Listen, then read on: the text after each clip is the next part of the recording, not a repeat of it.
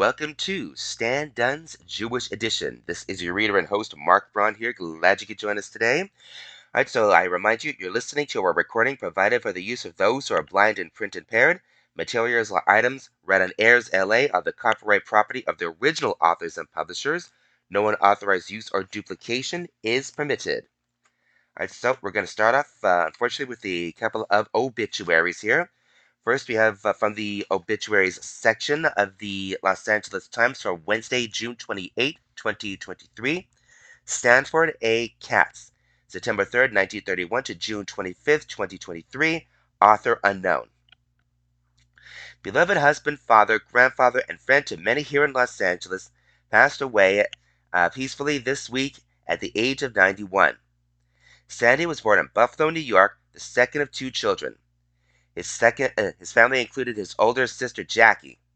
The family moved out to Los Angeles when Sandy was a young child.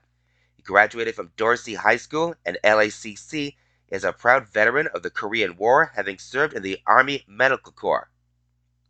Sandy fell in love with Carolyn Kaplan, a neighbor and friend upon his return from the war. It all started on a double date in which Sandy and Carolyn were not paired, after which he was always telling his girlfriend at the time why can't you be more like Carolyn? Well, it didn't take long for, uh, for him to figure out it was Carolyn that was in love with him. They were married for over 65 years until Carolyn's passing in 2021. His legacy lives on with his three children, Mark, Stephen, and Sherry, as well as grandkids Jordan, Lucas, and Shauna. Family was everything to Sandy and Carolyn, and their household was home base for decades of friends and family gatherings for holidays, birthdays, weddings, and special occasions of all kinds. He loved sports and fast cars, was an avid tennis player, runner, and would take his family on water skiing vacations all over California. He was a very successful developer and general contractor with his business S.A. Katz Construction, starting out in the 1960s, creating friendships with many in Los Angeles' early and prominent developers. Was named in the top 100 builders in the state. He built apartment complexes, commercial buildings, and residences throughout the San Fernando Valley and West Side, including the iconic Kelbos Tower that stood for many years on Pico Boulevard. Uh, the memorial service will be held at Mount Sinai Memorial Park, Hollywood Hills, Thursday, June 29 at 3 p.m. In lieu of flowers, please consider contributing to the Jewish Family Fund. That was Stanford A. Katz, September 3rd, 1931 to June 25th, 2023. Author unknown from the obituary section of the Los Angeles Times, Wednesday, June 28, 2023. We have two, or two little ones here from the uh, Los Angeles Times obituary section, Friday, June 30, 2023. First, Phyllis R. Burke, July 7, 1932 to June 21, 2023. Author unknown. Phyllis Reuben Burke died on June 21, 2023.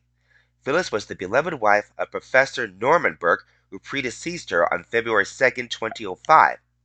She was the mother of Beth Burke and Stephen Burke, and the grandmother of Daniel and Edward Burke, and, uh, and David, Brian, and Jillian Weisbord. Phyllis was a commercial insurance broker and loved square dancing, singing, old musicals, and traveling. She was also a docent at the Skirball Museum and loved to read stories to young visitors. Phyllis was a good and faithful friend to many. That was Phyllis Burke, July 7, 1932 to June 21, 2023, author unknown. And this other one here, Jacqueline Sharon Burdoff, January 10, 1938 to June 6, 2023, author unknown. Jacqueline Burdoff, Burdorf, a pillar in our community, passed away peacefully on June 6, 2023 she was 85 years old. She was born to Joseph and Cecilia Stein in Los Angeles, California. She graduated from Fairfax High School and went on to earn a bachelor's degree in art history from the University of California, Los Angeles. She was an artist and a teacher. She met her sweetheart, Arthur Burdoff, and they celebrated and they and they married in 60, 1962. They celebrated 55 years of marriage. She was a patron of the arts, a champion of the state of Israel, and an advocate for numerous charitable uh, pursuits. Jacqueline found tremendous joy spending time with her family and was absolutely devoted to them. Her love of travel took her all over the world. She is survived by her daughter Suzanne, her daughter Deborah, her son Barry, her son Gary, and her four grandchildren Rachel, Mitchell, Carly, and Henry. She will be missed. Jack, that was Jacqueline Sharon Burdorf, January 10, 1938 to June 6, 2023, author unknown. And those are two other obituaries from the Los Angeles Times obituary notices section, Friday, June 30, 2023. We have one more here from the uh, California section of the Los Angeles Times for Saturday, July 1st, 2023. Alan Arkin, Oscar winner with Wry Offhand Performances by Nardine Saad. Oscar winner Alan Arkin, whose background in improvisation and knack for comic drama were cornerstones of a career that yielded enduring characters in the 1996 comedy, 1966 comedy The Russians Are Coming, The Russians Are Coming, 2006's hit Little Miss Sunshine, and 2012's acclaimed Argo, has died. Our father was a unique, talented force for, of nature, both as an artist and a man. A loving husband, father, grand, and great grandfather, he was adored and will be deeply missed. Sons Adam, Matthew, and Anthony said in a statement shared with the Times on Friday. No details about Arkin's death were revealed. He was 89. Arkin's wry wit and offhand performances brought realism to his work as he played his characters straight, making his droll moments more hilarious and added depth with elaborate costumes, makeup, and quirky personality tics. He delivered a fresh film nearly every year until late in his life. Acting used to be torture, and if I didn't do a scene well, I felt as if I died. I never considered quitting acting, though I couldn't because I was so shy that I needed it as a way to of contacting people. Arkin told the Times in 1998. My real vocation for several decades has been trying to find out who I am learn something about reality and consciousness. That's been my main work, and one of the results of this very long, slow process is that acting's become fun for me. Arkin was nominated for four Academy Awards and one for supporting actor playing a dysfunctional family's foul-mouthed drug-fueled patriarch in 2006's Little Miss Sunshine. The actor witnessed the evolution of the film industry, which helped his Oscar-nominated turn as a composited studio boss in 2012's Best Picture winner Argo. He said he based his character on legendary Warner Brothers executive Jack Warner. Versatile and adaptable, Arkin launched his career as a member of Chicago's influential improvisational troupe Second City. He won a Tony for his first Broadway play, Carl Reiner's Enter Laughing, before making his film debut in the 1966 Cold War farce The Russians Are Coming, The Russians Are Coming. He earned a lead actor Oscar nomination and won a lead actor Golden Globe for his role as the submarine commander. He followed that with the range stretching role of an erudite psychopath stalking Audrey Hepburn in 1967's Wait Until Dark, and earned another Oscar nomination as a tragic deaf and mute man in 1968's The Heart is a Lonely Hunter. As the years went by, Arkin seemed to work at a furious pace. He played the bumbling detective in Inspector Clouseau, inheriting the role after Peter Sellers departed the Pink Panther franchise. Arkin went on to appear in the films Catch 22, The Seven Cent Solution, The In Laws, Edward Scissorhands, Grosse Pointe Blank, Gattaca, and Slums of Beverly Hills before winning his Oscar for Little Miss Sunshine. In his later years, he perfected a reliably funny codger persona in Grudge Man, Million Dollar Arm, and Going in Style, and in the Emmy nominated Netflix series The Kominsky Method. When Argo, debu- Argo debuted at the Toronto International Film Festival, director, director Ben Affleck introduced Arkin as the sweetest guy in the world, even though he's always playing the cranky guy with the heart of gold. I can believe that the, the key to making people laugh was to approach silliness with seriousness, which he did playing a serviceman working out the insanity of war in The Russians Are Coming, The Russians Are Coming, and Catch 22 a salesman surreptitiously moving his family around the no- like nomads in 1998's slums of Beverly Hills, and a prosperous dentist reluctantly drawn into espionage in 1979's The Odd Couple, Odd Couple comedy the in laws. The more legit you make it, the funnier it is, Arkin said in 2008. I love insane, stupid comedies, but I can only make it work if it's a character that I can give some real history to and make real. Like the, like the, uh, like the guy I played in Little Miss Sunshine. He's a maniac, but to me, he was absolutely believable. Arkin spent much of his life feeling awkward, he said, desperately trying to become anyone but himself. When he took up acting, it felt comfortable to mimic another person's mannerisms and motivations. I always considered myself a character actor, he told the Times in 1991. That's what I always wanted to be. I always liked mustaches and hair and limps and nose pieces and accents. But later in life, his perspective changed. I didn't think I had any identity, so the further away I could go from anything resembling me, I thought the more comfortable, he explained in 2008 after his Oscar win. Now it's 180 degrees the other way. I don't want to put on the costume, I don't want to put on a wig or change my shape and voice. In his 2011 memoir, An Improvised Life, Arkin wrote that outside my life as an actor, I had almost no life at all. He also published the 1979 autobiography Halfway Through the Door, several children's books, science fiction stories, and screenplays for short films. Away from the set, he enjoyed photography, playing jazz guitar, and songwriting. His small screen work earned him four Emmy nominations, notably for 1967's ABC Stage 67, the 2003 TV movie The Pentagon Papers, and a guest role in Chicago Hope, the television series starring his son Adam. Arkin also headlined ABC's short lived madcap comedy Harry and appeared on Sesame Street with his second wife Barbara Dana in the early 1970s. Alan Wolf Arkin was born March 26, 1934, in New York City. His parents were teachers. His father was also a writer and painter. When Arkin was five, he announced that he wanted to be an actor, a phase his father was certain he'd outgrow. To decide on something at the age of five and stick to it comes from a very neurotic place. With me, that neurosis was rooted in the fact that the only time my parents paid attention to me was when I was performing, Arkin told the Times. Arkin said he was a self confident child until he was about eight. That's when his parents told him they were communists, a revelation that isolated Arkin and his two younger siblings for much of their childhood. Arkin said he retreated into his imagination. The family moved to Los Angeles' Highland Park neighborhood in 1945, when a film composer uncle told Arkin's father he could get him a job painting sets. But as soon as they arrived, there was a studio strike that lasted a year and a half.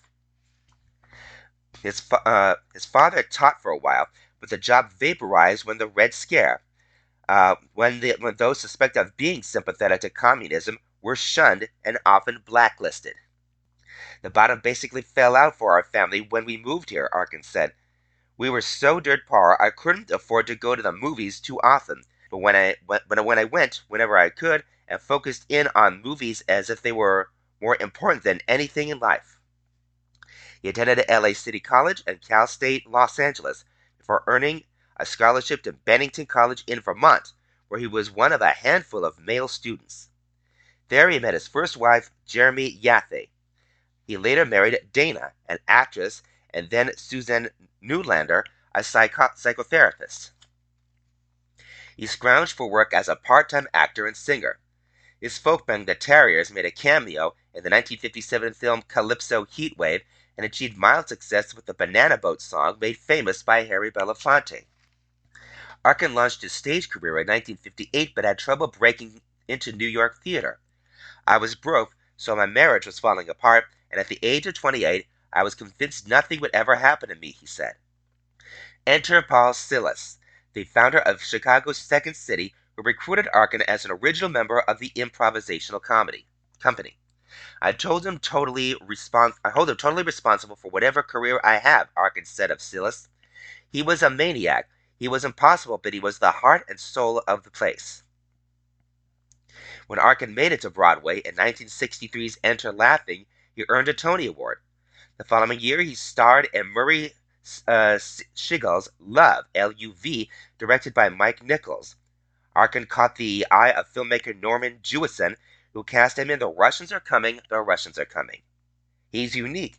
He invented not acting, uh, said Nichols, who also directed Arkin in the 1970 war comedy Catch 22. Jewison had a similar impression of Arkin's remarkable ability to become another person. Allen never had an identifiable uh, screen personality because he just disappears into his characters, said Jewison. His accents are impeccable, and he's even able to change his look. But oddly enough, this gift has worked against him. He's always been underestimated, partly because he's never been in service of his own success, which is one of the things I love about him. When he turned 80, Arkin, by then a longtime San Diego resident, was presented with the San Diego Film Festival's inaugural Gregory Peck Award and said he wasn't ready to retire. Almost everybody I know who has done anything creative has a restlessness about them, he said. There's another mountain they haven't yet climbed. I certainly very much feel that. Uh, that's certainly the way, very much the way I feel. Arkin is survived by his wife Suzanne, sons Adam, Matthew, and Anthony, grandchildren Molly, Emmett, Atticus, and Abigail, and great grandson Elliot. That was Alan Arkin, 1934 to 2023 Oscar winner with wry offhand performances by Nardine Saad from the California section of the Los Angeles Times, Saturday, July 1st, 2023. Time staff writer Alexandra Del Rosario contributed to this report. Okay, we now have a couple of uh, Israel articles here. First, from the World section, the Los Angeles Times, Monday, June 26, 2023.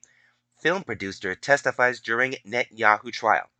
Arnon Milchan, whose credits include Hollywood megahits, speaks about gifts by Tia Goldenberg. Jerusalem. An Israeli producer of Hollywood blockbuster films took the stand in Prime Minister Benjamin Netanyahu's corruption trial Sunday, describing how he routinely delivered tens of thousands of dollars worth of champagne, cigars, and other gifts requested by the Israeli leader. Arnon Milchan, who appeared by video conference from the British city of Brighton, near where he is based, is a key witness whose testimony is essential for prosecutors who are trying to prove that Netanyahu committed fraud and breach of trust in one of three cases brought against him. Prosecutors hope Milchan's testimony, which began Sunday and was expected to run through his, uh, this week and next, will paint a picture of plush favors granted to Netanyahu and his wife that allegedly spurred the Israeli leader to use his position of power to advance Milchan's interests. The defense will try to lay out its case that Netanyahu wasn't acting in Milchan's personal interests and that the gifts were just friendly gestures. Prosecution and defense lawyers are questioning Milchan in a hotel conference room in Brighton. Although no journalists are allowed to be present there, Netanyahu's wife Sarah, on a private visit to Britain, will sit in. Milchan's testimony, expected to last six hours a day, is being aired in a Jerusalem courtroom for judges and other lawyers who can also ask him questions, and for journalists and other attendees to watch. Netanyahu, who has attended some of the hearings during his trial, arrived at the courtroom shortly after testimony began, flanked by his security detail and aides. Milchan was not charged in the case, uh, greeted him in Hebrew using the using Netanyahu's nickname Shalom Bibi.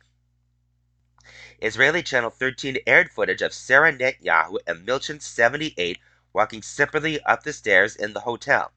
A screen was set up in the Jerusalem courtroom to air the testimony. According to the indictment, Milchan, whose production credits include uh, Pretty Woman, 12 Years a Slave, and The Revenant, gave Netanyahu and his wife boxes of cigars and crates of champagne over a period of several years. Along with jewelry, they amounted to a value of nearly $200,000, what the indictment describes as a supply line of lavish gifts. The indictment accuses Netanyahu of using his influential perch to assist Milchan to secure a U.S. visa extension by drawing on his diplomatic contacts, among them former Secretary of State John F. Kerry. Prosecutors also accused Netanyahu of working to push legislation that would have granted Milchan millions in tax breaks. Considering the many links between the defendant Netanyahu and Milchan, the defendant Netanyahu should have entirely avoided dealing with Milchan's affairs, the indictment says, adding that Netanyahu and Milchan, an Israeli citizen, have had ties since 1999. Milchan is testifying in one of three cases being brought against Netanyahu. The other two, for which he is charged with bribery, fraud, and breach of trust, accuse Netanyahu of exchanging regulatory favors with powerful media moguls for more positive coverage. Netanyahu denies any wrongdoing, claiming he was the victim of a witch hunt orchestrated by a liberal media and a biased justice system. Netanyahu's legal woes have dogged him politically, putting his fitness to rule while on trial at the center of a political crisis that sent Israelis to the polls five times in under four years. They have also ruled, uh, fueled accusations by critics that Netanyahu is pushing a contentious government plan to overhaul Israel's judiciary as a way to escape the charges. Netanyahu denies that.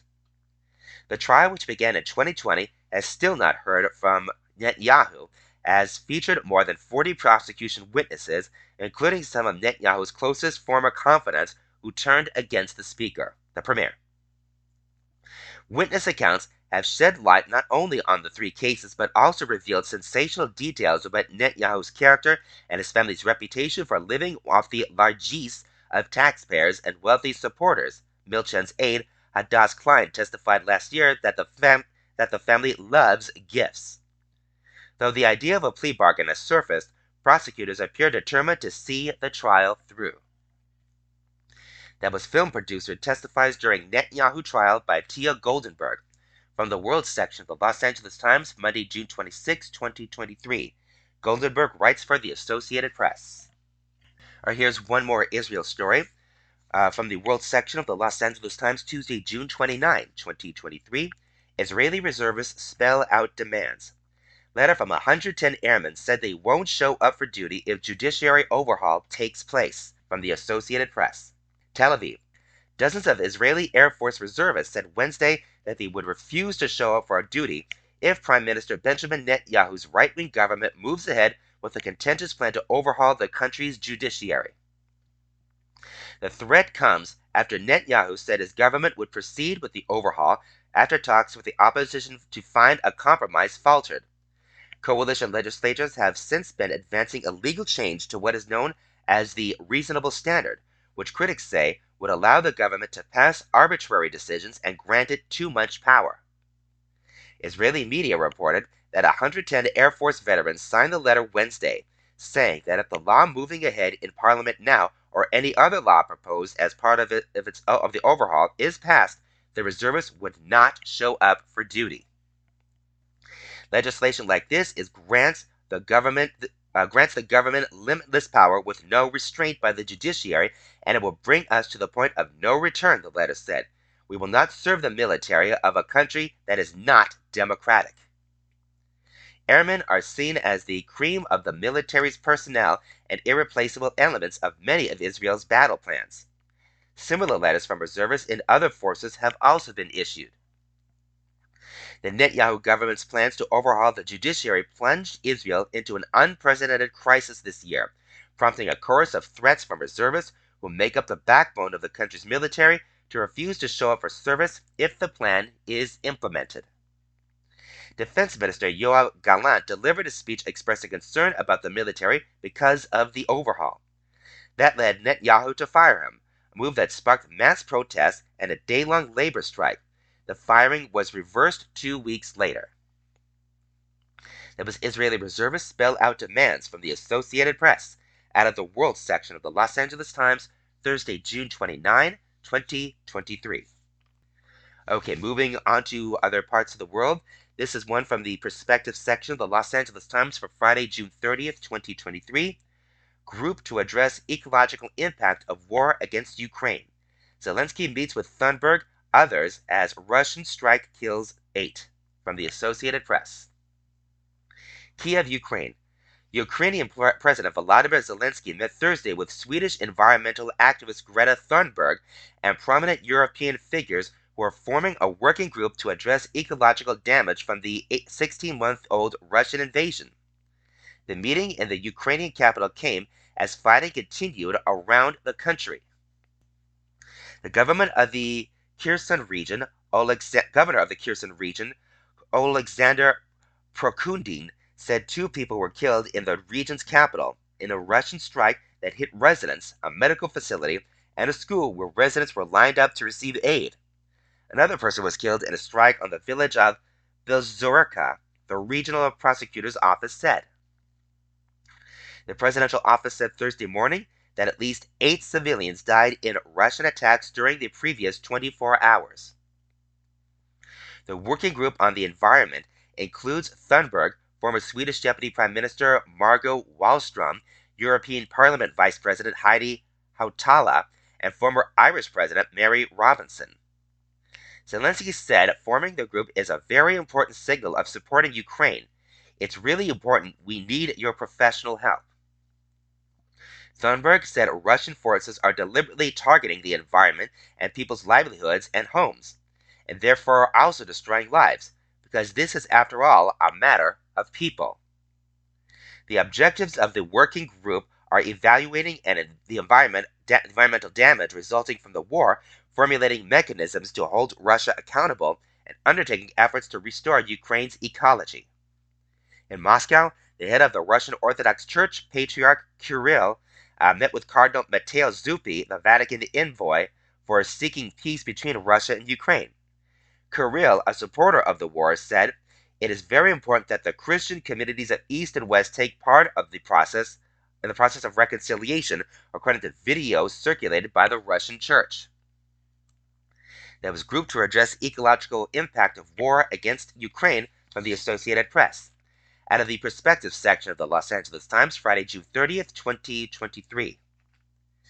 And this other one is from the perspective section of the Los Angeles Times, Saturday, July 1st, 2023. Jewish complex opens in Berlin. Pears campus is changing the narrative, says a leading Chabad rabbi from the Associated Press. Berlin. When Berlin Rabbi Yehuda Teichtal first talked about his dreams of building Germany's biggest Jewish educational and cultural complex since World War II, most people who heard about the plan were skeptical. But five years after the groundbreaking, uh, Teichtal, a Berlin rabbi and head of the local Chabad community, beams as he stood onto steps onto the seventh floor balcony of the new curved blue tilted building overlooking the campus amphitheater, garden, playground, and a plot still covered with containers and construction material that will eventually become a sports field. We're changing the narrative about Jews in Germany, Teichtal said. Too often, people only think about the Holocaust and anti Semitism when it, when it comes to Jews in Germany, the 50 year old rabbi said. Our Jewish campus is about the future. It's about joy, about studying and living together. The Pears, Jew- the Pears Jewish Community Campus in the German capital's Wilmersdorf neighborhood officially opened June 25th. The Chabad community's 550 kindergarten, elementary, and high school students who are currently spread out in different buildings across the city will all move to the campus when the new school year begins at the end of August. In addition to these schools, the campus also features a movie theater and music studio, library, kosher deli, and a huge indoor basketball court and gym that can be turned into a lecture hall for up to 600 people or a reception hall for weddings and bar mitzvahs.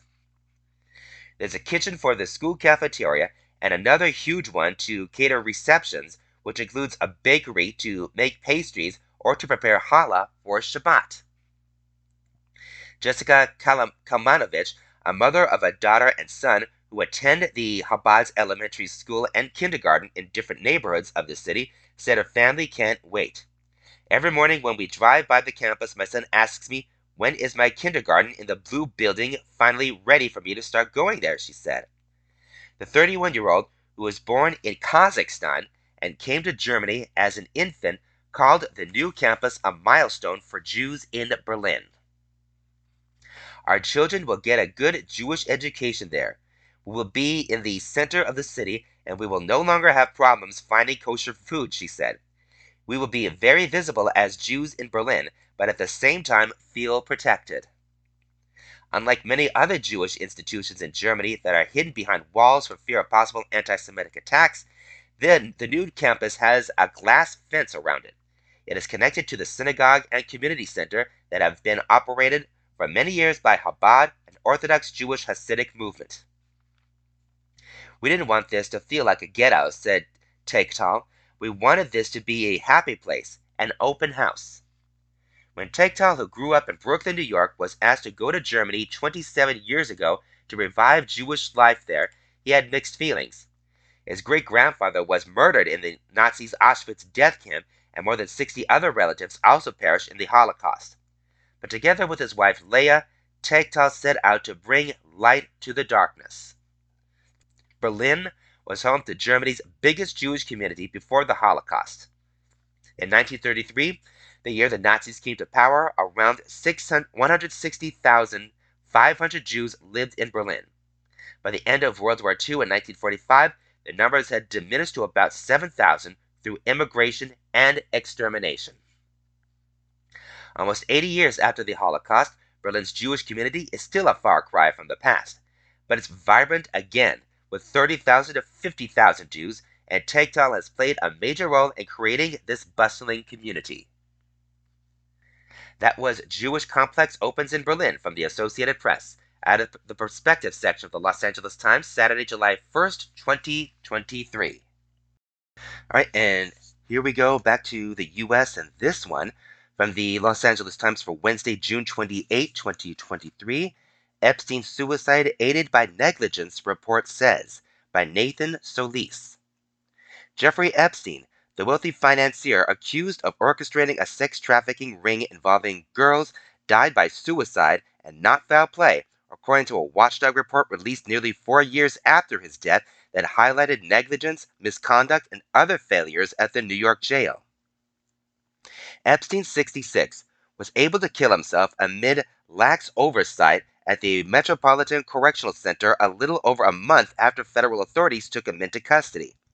Department of Justice Inspector General Michael Lee Horowitz said in a report released Tuesday. Numerous and serious instances of misconduct and dereliction of duty contributed to a set that uh, allowed arguably one of the most notorious inmates in the Federal Bureau of Prisons custody the opportunity to take his own life, Horowitz said. Epstein was found hanging by a bedsheet in his cell on August 10, 2019. At the time, he had pleaded not guilty to numerous charges and was facing up to 45 years in prison involving allegations of sex trafficking that dated uh, to the early 2000s. The wealthy hedge fund manager, once counted as friends former Presidents Clinton and Trump, Britain's Prince Andrew, and lawyer Alan Dershowitz, died while in custody. He was placed in a special housing unit on July 7, away from the general population, and kept locked in a cell for 23 hours a day, according to the report. On July 23, 2019, after an apparent suicide attempt, he was placed on suicide watch, according to the report. Initially, Epstein told staff at the corrections center that his uh, cellmate had tried to kill him, but later he said he did not know what happened and, want, and and didn't want to talk about his injuries.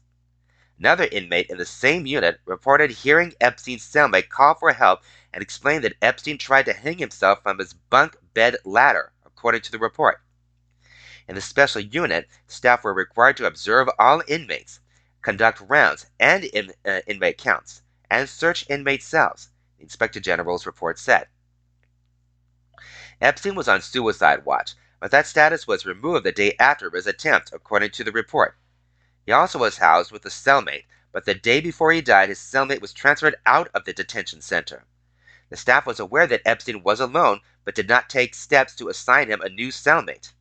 And staff did not carry out their responsibilities in the hours before Epstein's death, according to the report.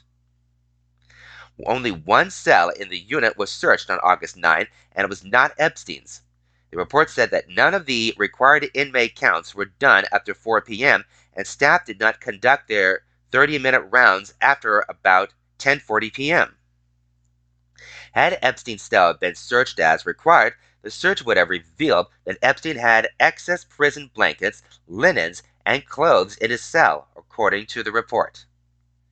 The staff also falsified count slips and round sheets uh, to uh, to show that they that they had been performed when they were not, leaving Epstein unobserved for hours before his death, according to the report.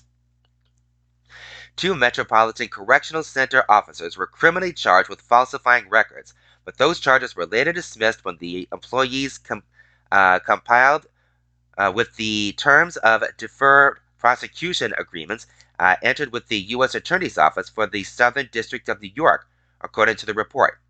One of the officers admitted he had dozed off for periods while at work.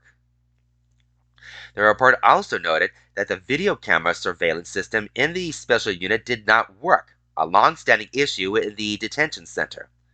Although cameras provided live feeds to the staff's monitoring stations, nearly all of the cameras in and around the special unit were, where Epstein was being housed stopped recording video in late July 2019 and were not working at the time of Epstein's death, according to the report.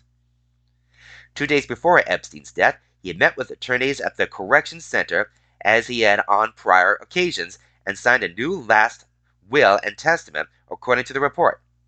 Officials at the Corrections Center said they were unaware of the new will until after Epstein's death. He also was allowed in to make an unrecorded, unmonitored phone call before he returned to his cell, which was in violation of the Bureau of Prisons policies, the report said. He told staff he had called his mother, but he actually called someone with whom he had a personal relationship, according to the report.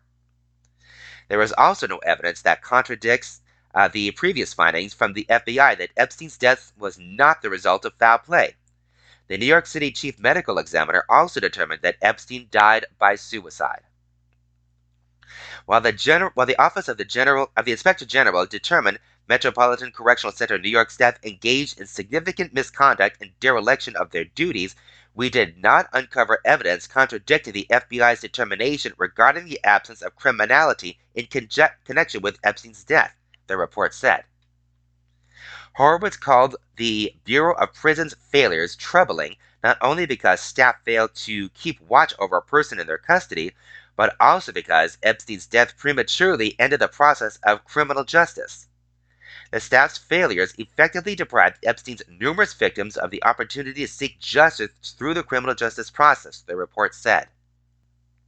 Though Epstein escaped a criminal trial, two major banking institutions have agreed to pay his victims. On Monday, a U.S. district judge in New York gave preliminary approval to a $290 million agreement from JP Morgan Chase to settle a lawsuit out of court. The settlement was announced a month after the Deutsche Bank agreed to pay $75 million to settle a separate lawsuit on similar claims, according to court records.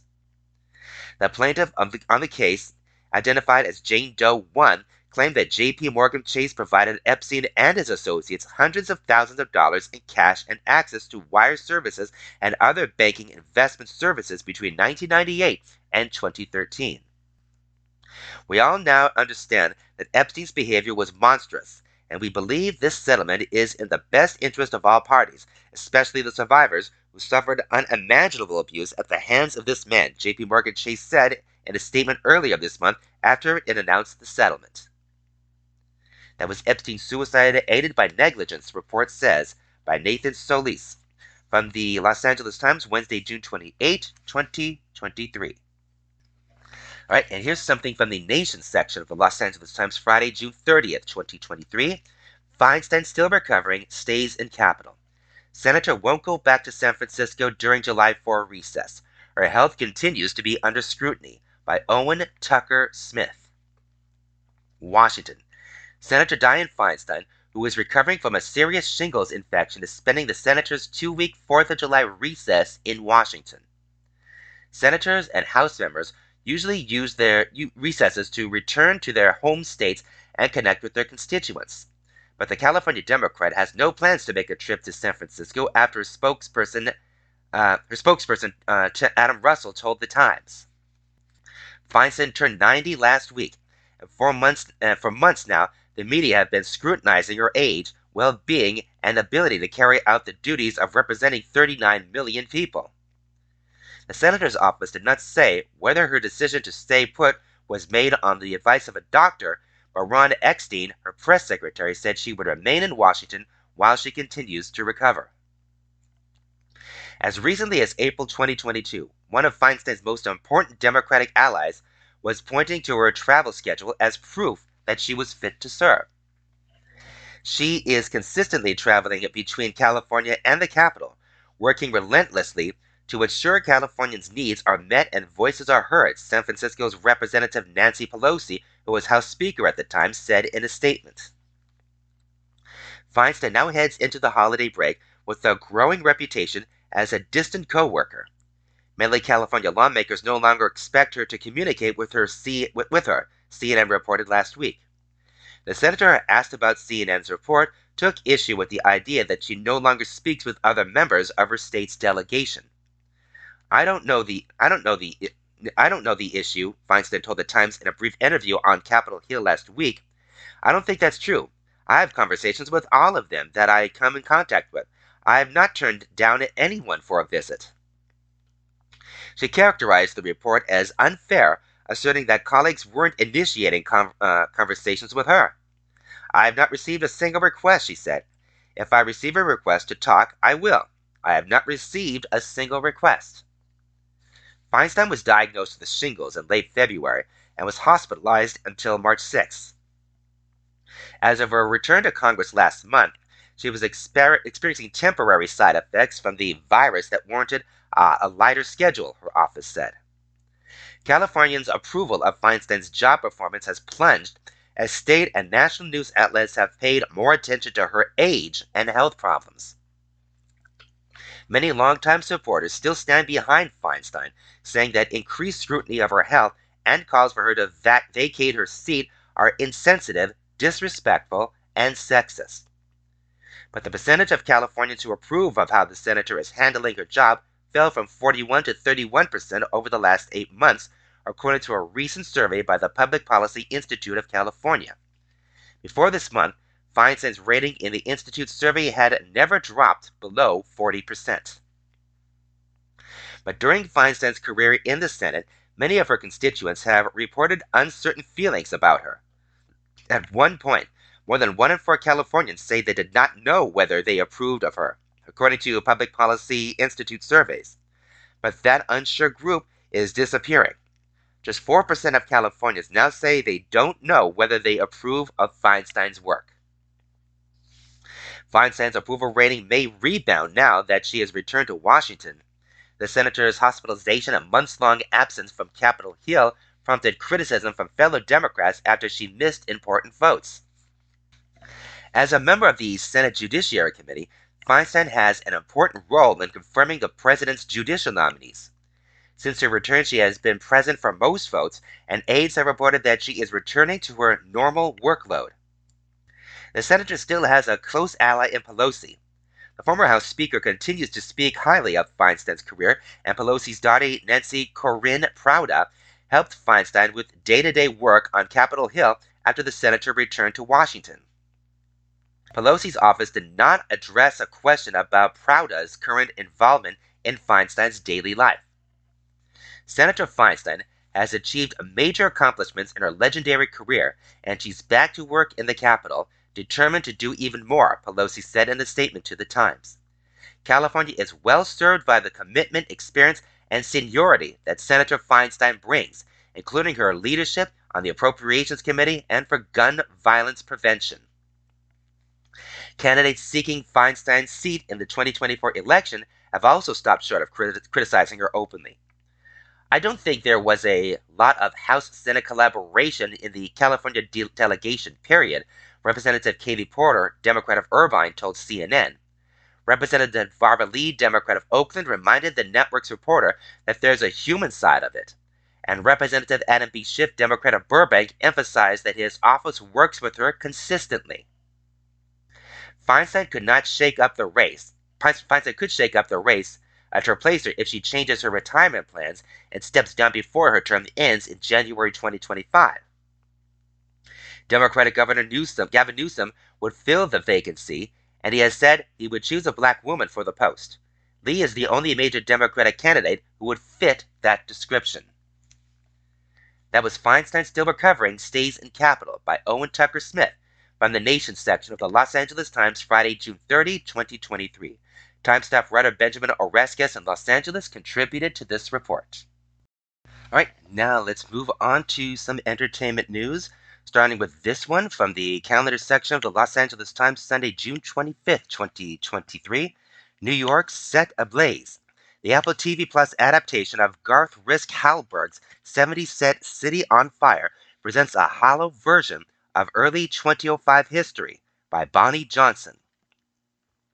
By the time it came out in 2015, Garth Risk Hallberg's novel, City on Fire, was notorious for its scope of ambition, unheard of advance, and early acquisition by Scott Rudin. Upon release, it sold well but received middling reviews. Predictably, it landed in developed uh, purgatory. The text was set in the New York City of 1976 to 77, as well as well-trod uh, milieu in, t- in TV, and film. For the Apple TV Plus miniseries concluded uh, concluding Friday, Josh Schwartz and Stephanie Savage adapted the story to take place in 2002 to 03, or a m- muted, blurry ver- version thereof. The book, more than 900 pages, was an exhaustive inv- inventory of its ensemble's life, each in some way an emblem of its time. It was also a dead white girl thriller. Predictably, the showrunners resolve the showrunners resolve the book's ambivalence by closing in on the crime story, sacrificing much of its idiosyncrasy. They're best known for Gossip Girl and The OC. The new series' quicker pace tightens the main narrative thread and builds momentum the book sometimes lost. But the mise-en-scène suffers inexplicably and lacks resonance with our more recent era.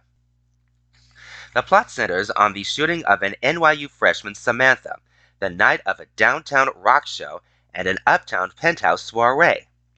When Sam leaves the show to see someone at the party, an unidentified acquaintance pursues her into Central Park, fires twice, and leaves her for dead. As Sam lies in a coma over the following weeks, investigations hone in on ties between the downtown musicians, led by a self styled militant, and the Hamilton Sweeney tycoon clan hosting the party that night. The book opens at the holidays with its critical action on New Year's Eve, then revisits the summer that led there.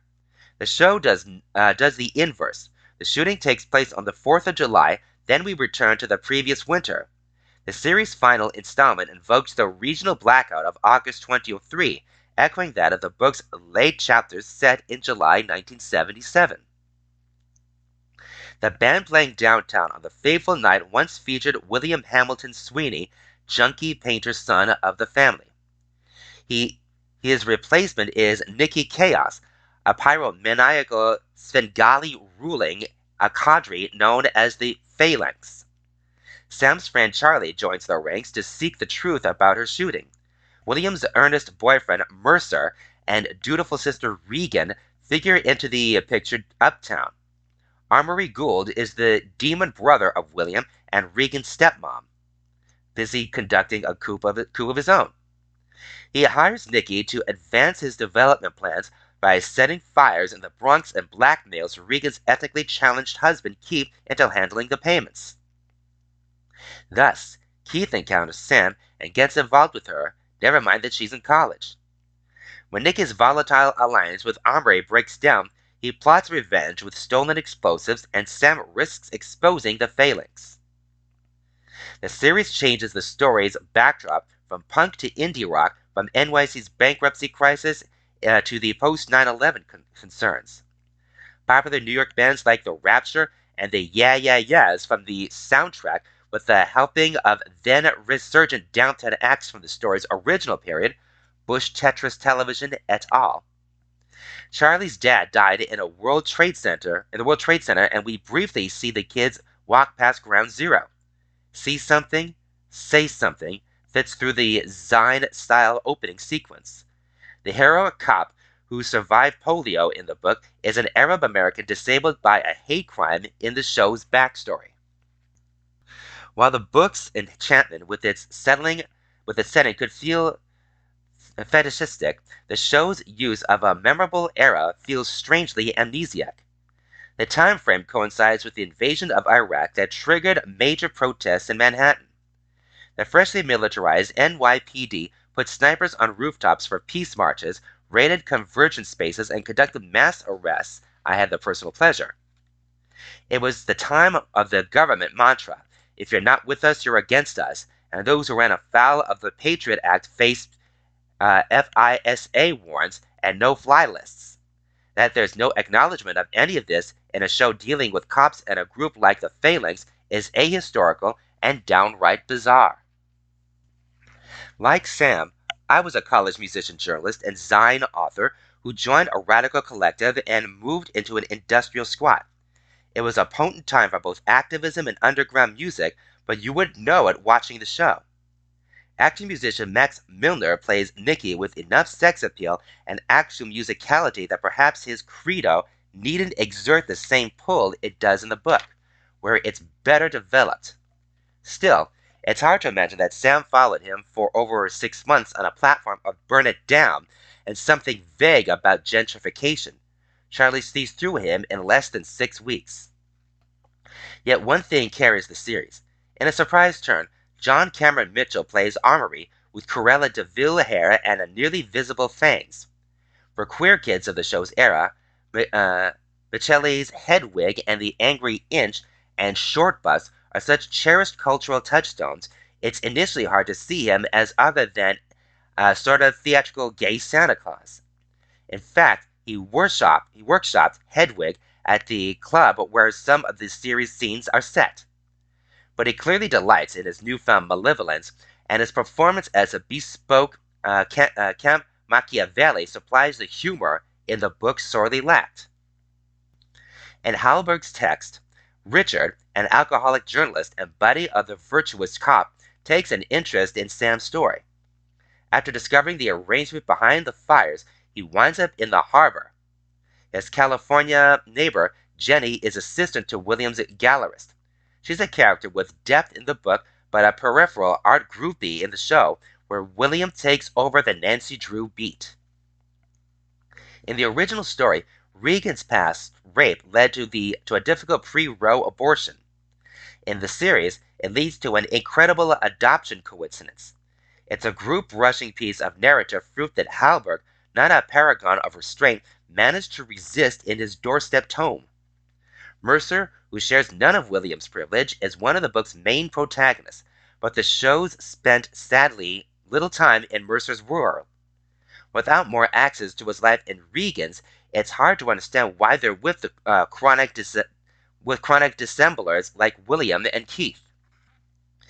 Yet the series uh, preserves at least a dose, a dozen minor characters, and several tangential storylines, like the Cup's fertility crisis and his colleagues who are no longer racist thugs, adding or expanding several more, like a pointless red herring involving Regan's son.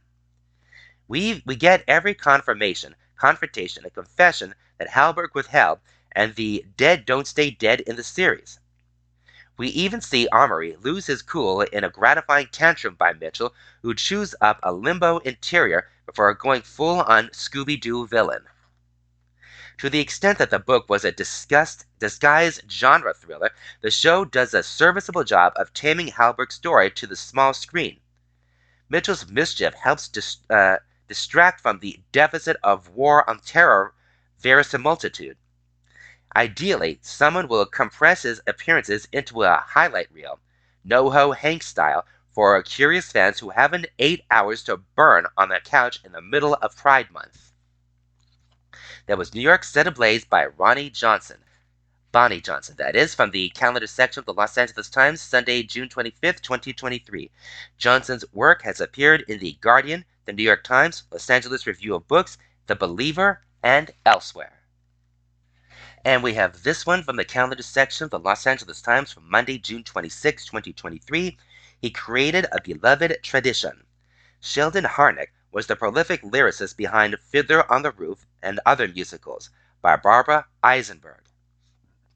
In 2016, when the prolific award winning Broadway lyricist Sheldon Harnick was 92, I asked him whether he knew the secret to his longevity. No, replied the man who brought us the lyrics to such beloved musicals as Fiddler on the Roof, Fiorello, and She Loves Me, but I'm grateful for it. While many of us assumed he just might live forever, Harnick died Friday at age 99 of natural causes at his longtime apartment on New York's Upper West Side, according to his publicist, Sean Katz. Harnick long lived on Central Park West, where his sunlit living room hosted several paintings by his wife of 58 years, artist and photographer Margery Gray Harnick, as well as gorgeous views. I first spoke with Sheldon Harnick when I wrote an article for The Times about Fiddler on the Roof in 2002, but I got to know him best when I wrote a book about the show in 2014. He was warm, welcoming, very amusing, and his memory was razor sharp. The child of parents born in Eastern Europe, Harnett grew up on the northwestern side of Chicago, playing the violin and thinking he would become a violinist. But after going to Northwestern University, where he seriously studied violin, he was also seriously drawn to writing for the school's lavish student revues, and by the time I graduated, I knew my heart was with the theater, not the violin. Actually, he probably knew it even before college. His mother, celebra- uh, his mother celebrated every occasion with a poem, he once told me. And pretty soon, he too was writing poems, then song lyrics, sketches, and parodies in high school and college. Later in the army, he would write songs and sketches to entertain the troops. Harnick's first show with Joseph Stein and Barry Bock was 1958's The Body Beautiful, which ran just six weeks on Broadway. Harnick liked uh, to quip that it would have run seven weeks, but there was a blizzard. But his score impressed producer director Harold Prince. It indirectly led to 1959's Fiorello, the musical tale of New York Mayor Fiorello LaGuardia, which Prince co-produced with a score by Bock and Harnick and a book by writers Jerome Weidman and George Abbott. It went on to win a Pulitzer Prize for drama. Bock and Harnick wrote seven Broadway scores together, including She Loves Me in 1963 and The Apple Tree in 1966.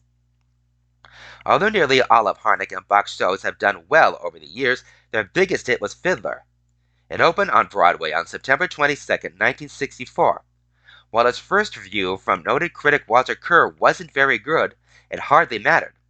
The next day, there were lines around the block, and nearly eight years and 8,000 performances later, it became the longest running show on Broadway at the time. It won nine Tony Awards, including Best Musical, and was still on Broadway when United Artists released uh, Norman Jewison's film of the same name in 1971. There have been stage productions all over the world, as well as in thousands of schools, community centers, and regional theaters. Harnick was also very organized, lucky for me. He kept all the lyrics for Fiddler on the Roof in a thick, pale blue three ring binder and after going off to another room to get it during our interview, he started calling out titles for songs going back to 1961 and laughing aloud at some of them. Consider Fiddler's first song, originally called We Never Missed a Sabbath Yet. Its, the, its first opening lines were about getting ready for the Sabbath, cleaning the house, plucking the chickens for supper, and such. It eventually became tradition, one of the musical theater's best known songs. Harnick, Bock, and Stein had written nearly a complete show before a meeting with director Jerome Robbins. Harnick once told me, and Robbins kept asking them what the show was about. We would say it's about this dairyman and his daughters, Harnick told me, until finally Harnick said it's about tradition. Robbins replied, That's it, write that. So they did. Other songs came and went. There was a discarded song written for the butcher and another also discarded for Motel uh, the Tailor called Dear's Sweet Sewing Machine, which featured his promise to love, honor, and keep polished his new sewing machine. Harnick would write lyrics on hotel stationery, scraps of paper, and simply in his head. One time he was concentrating so hard on putting lyrics to a melody that Bock had written that he stepped right in front of a truck. The driver slammed on the brakes and honked his horn, Harnick told me. I looked up, startled, and then quit right on walking, working on that song. Jerry told me Jerry told me to be more careful. That was he created a beloved tradition by Barbara Eisenberg from the calendar section of the Los Angeles Times, Monday, June 26, 2023. Eisenberg is a former Times staff writer and the author of Tradition, the highly improbable, ultimately triumphant Broadway uh, to Hollywood story of Fiddler on the Roof, the world's most beloved musical. All right, now we're going to read a few little articles from The Envelope, a special issue of the Los Angeles Chimes for June 22nd, 2023. And we're going to start off with this one from the Contenders section Traveling out of his comfort zone. Comic actor Eugene Levy has to gasp be himself on a series, taking trips he might not want to, but he soon gets the hang of it. By Jordan Riefe. Comedian Eugene Levy is a nature lover, which is why his arm is shoulder deep in an elephant's rectum. That's why you'll find him in episode 6 of his Apple TV Plus show, The Reluctant Traveler. It's not for laughs, and it's not for love. It's just a 76 year old Schitt's Creek star taking a stool sample from an ailing pachyderm, something he never would have thought of doing sitting at home, which is generally where he'd rather be. Instead, the series has him circling the globe in episodes set in Finland, Costa Rica, the Maldives, Venice, Utah, Lisbon, South Africa, and Tokyo. Each one features a five star resorts, A list cuisine, and activities tied to local customs. In Finland, he goes ice fishing and tastes reindeer meat. I really didn't like it, but I'd shoot it and said, This is pretty good. And they got all happy, and that was great. He recalls from his home in Toronto. I could have said, Honestly, I knew I wouldn't like it. It's not a show about a grouchy old neurotic who learns to love to travel. Instead, it's a show about a grouchy old neurotic who learns to deal with it. The scariest elements aren't the deadly big five or of the savannah of the African savannah, lion, leopard, rhino, elephant, and buffalo. No, for Levy, the most frightening thing of all is playing a role he's never played before. Himself. I was nervous about it because I never really wanted to be myself on camera, he says. As a character actor in comedy, I put on looks. I can take it as far as I want to take it because it's not me. But hosting this thing and being yourself, talking about traveling and food and meal, meeting people, that was completely new territory for me. Which is why Levy was so reluctant to participate in The Reluctant Traveler. But executives at Apple TV Plus were huge Schitt's Creek fans and thought the man who played Johnny Rose, co manager of the sitcom's Rosebud Motel, would be perfect to introduce audiences to many of the world's finest hotels. When Levy's agent first mentioned it, the comedian flatly rejected the offer. And when executive producer David Brindley insisted on a phone meeting, Levy took the call, intending to politely list all the reasons he was passing. They said this is an this is actually a better show because it's with somebody who's got a lot of issues about traveling, he recalls. So when the idea was pitched back to me, I said, okay, I get that. If I can be myself and not have to pretend to be excited about every single thing, that made sense to me. The first episode takes him to the frozen north of Finland, where he looks cold and uncomfortable and hardly happy to dine on reindeer. But by the fourth episode, he inches toward embracing adventure. His fear of heights freezes him on a suspension bridge in the Costa Rican rainforest and terrifies him during a desert copter flight in Utah.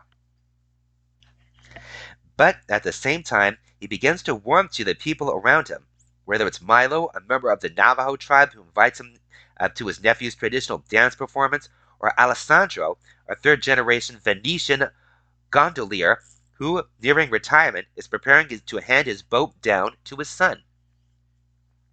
I understand family. I totally get it, Levy says, having created Schitt's Creek with his son Dan. The two co starred as father and son, while his daughter Sarah played cafe owner Twyla Sands. The Levys shepherded the show through six seasons, winning a record nine Emmy Awards in a single season for a comedy series and two Golden Globes. I was just delighting in watching him work, he says of his son. And my daughter, I got such a kick out of watching both of them on camera. But I also got a big kick, big kick out of uh, watching him in the writing room and how he started taking over the room. How quickly he developed into a really top notch showrunner in such a short time. Just a lot of pride in that experience. Born and raised in Hamilton, Ontario, Levy was in his 20s when he auditioned for the touring production of Godspell, which was casting from nearby Toronto for performances north of the border.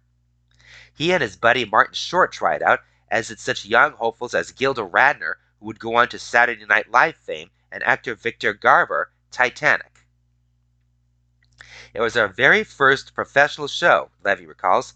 The callback auditions are still so memorable to Marty and me. We still talk about it a lot, seeing Gilda Radner for the first time auditioning. Her audition song was Zippity Doo Dah, and we thought, how cute is this girl? How sad that she doesn't know what to audition with. Little did we know that that's all she needed. It was an amazing show, our first show, and the most exciting thing about it was we got a check every single week, a $160 check, $160 bucks, $160 check. Also in the show were Andrea Martin and Dave Thomas, both of whom later joined Levy, Short, John Candy in the cast of the Canadian sketch comedy show SCTV. And ran from 1976 to 1984, launching the careers of numerous comic greats and winning Levy two Emmys for his writing. It's the subject of the upcoming An Afternoon with SCTV, a long awaited Netflix documentary directed by Martin Scorsese.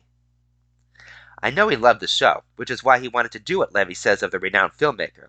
I know I was in it, but I have enough objectivity to know it really was a great show.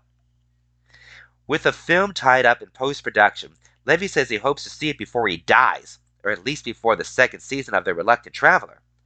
I'm more confident being on camera now than I was when the show started, he says of overcoming his reluctance and returning for more. The basic principle of this is don't be afraid to try something when it comes to traveling. I was always the one to say, knowing me, I'm not going to like it, so why would I even bother? And now at least I could say I was there. That was Traveling Out of His Comfort Zone by Jordan Riefe from the Contenders section. And also from the Contenders section, this is called Mel Brooks Goes Back in Time for More. It turns out comics were hungry to be part of the Legends wacky series History of the World Part 2 for decades after the Part 1 movie by Gregory Ellwood. Sequels are practically lifeblood, lifeblood of Hollywood. Still, greenlanding a sequel to a four decade old movie is extraordinary.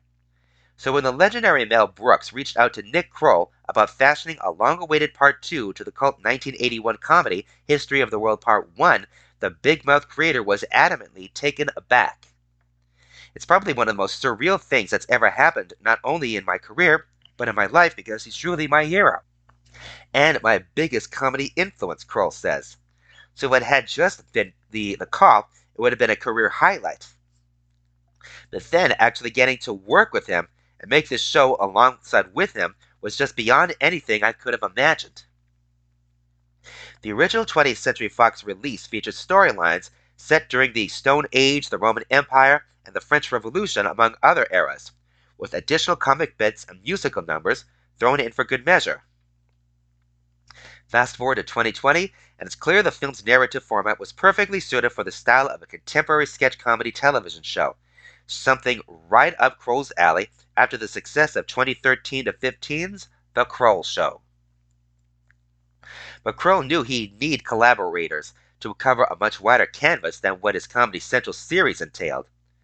He first approached Wanda Sykes, who, as a lifelong Brooks fan, was a very fast yes.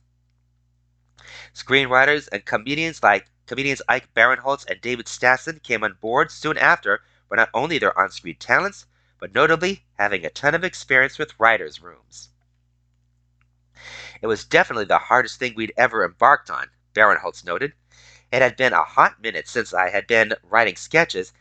It had been pretty much since Mad TV, and then you fall in love with the sketch world all over again.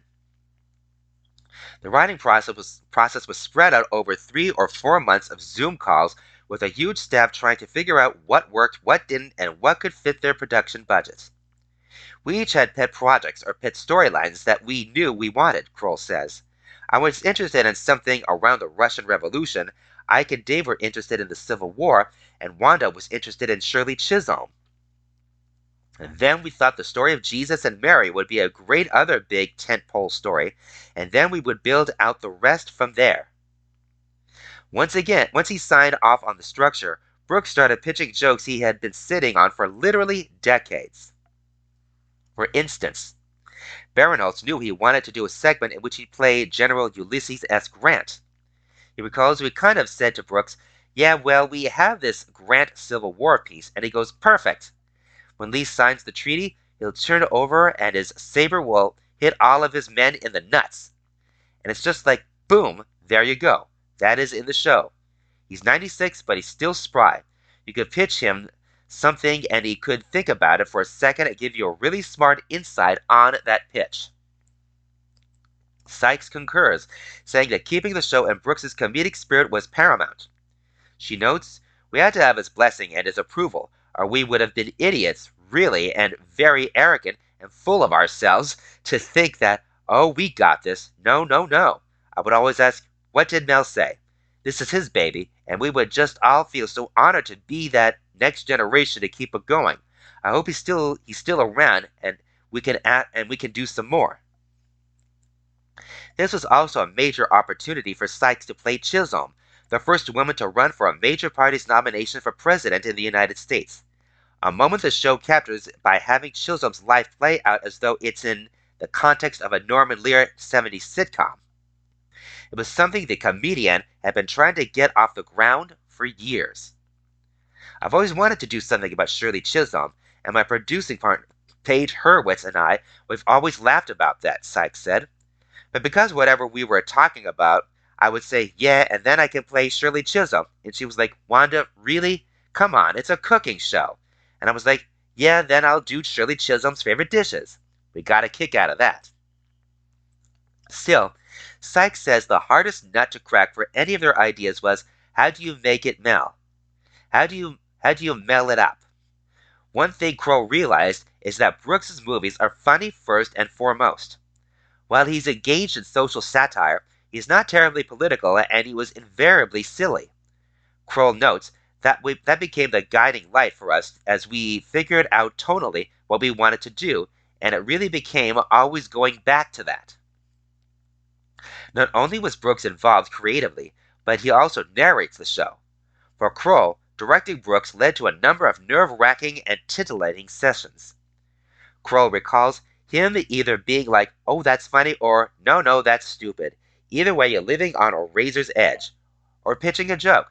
Truly, the idea that I would ever pitch a joke to Mel Brooks and watch his head go back with a laugh is crazy to me. When it came to casting the approximately 300 roles for the series, the producers soon discovered that they would have no problem recruiting familiar faces to take part. A who's who of com- comedic talents, including Quinta Brunson, Jack Black, pa- Pamela Adlon, Josh Gad, Emily Ratajkowski, Seth Rogen, and Kumail Nanjiani, just to name a few, stepped up for the chance to work in a Mel Brooks production. There were definitely people like Johnny Knoxville who called Nick the day it was an, it was announced and was literally anything, whatever you are doing. Then there were so many people who we called, and it was just as such an easy yes, Barinholtz said. Anyone who was available and in town said yes. After all the blood, sweat, and laughs, critical approval was one thing, but viewers tuning in to such an old school property was something else. In a pleasant surprise, History of the World Part 2 was a hit for Hulu, cracking the top 10 of Nielsen's original program streaming chart for the week of March 6th. Barinholtz, in particular, did not expect a, a decidedly new fan base to materialize. I knew that guys my age were going to watch it, but the other but the other night at this party, my friend's daughter's friend came up, Barinholtz recalled. She's like nine, a 19 a 19 year old woman, and she was like, I'm a huge fan. I thought she was going to say of the Mindy Project, and then she says History of the World Part 2. And I was like, wow. I think it's one of those things where it's been so long since the first one came out. People just can't wait to tell me what they think. That was Mel Brooks Goes Back in Time for More by Gregory Ellwood, from the, also from the Contenders section. And those are articles from The Envelope, a special issue of the Los Angeles Times for June 22nd, 2023. Okay, let's read some articles from the Jewish Journal for June 16th to the 22nd, 2023, starting with the My Turn section. This is called Good Riddance to Corporate Pride by Matthew Schultz. For years now, it's been a rather safe bet for major brands to deck themselves out in rainbows every June. The LGBT is- uh, issue once at the center of America's culture war, seemed to have settled into a comfortable consensus, allowing brands to boldly champion the cause, exuding an aura of cutting edge progressiveness, all the while treading on safe ground. In 2023, however, this kind of, of corporate allyship, which some call rainbow capitalism, is no longer guaranteed to help generate revenue. It may be, in fact, a financial liability. Bud Light faced a boycott over its partnership with a trans activist. Target took a hit for its line of LGBT kids apparel that included uh, trans apparel, and PetSmart has come under fire for its pride themed dog ensembles. In response to brands, uh, in response, brands are trying to do damage control. Bud Light has released a twangy pickup trucky advertisement pandering to heterosexual America. Target has pulled some of the Pride March, uh, and other brands are keeping quiet. This makes plain brand. This make this makes plain uh, something that uh, should have been obvious from the start. The transformation of Pride from a march into a month long rainbow saturated consumerist bacchanal was never about allyship or support. It was about profit. Threaten a costly boycott, and the rainbow di- rainbows disappear. The equation was never more complicated than that.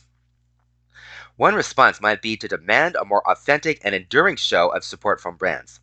The last thing the LGBT community needs right now is fair weather friends, Soleil Ho wrote in the San Francisco Chronicle. What would actually keep corporate diversity gestures from being shallow would be working for LGBT rights year round, not just in June star, uh, during Pride. This, however, is precisely the wrong approach.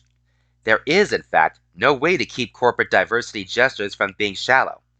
This is their nature, and the suggestion that year round rainbows would do the trick reveals the extent to which we are deluded about the game these companies are playing. Instead, we should say good riddance to corporate pride, and we should stop swooning when major companies signal allegiance to political causes. These gestures are meaningless, soulless, and insincere. They are also unnecessary. Why do I need the container store to tell me to organize with pride? What good will it accomplish to switch Listerine to switch Listerine from a rainbow bottle or to eat gray Skittles because, as the packaging proclaims, only one rainbow matters during Pride? These acts of corporate virtue signali- uh, signalizing are grating and offensive in their con- condensation.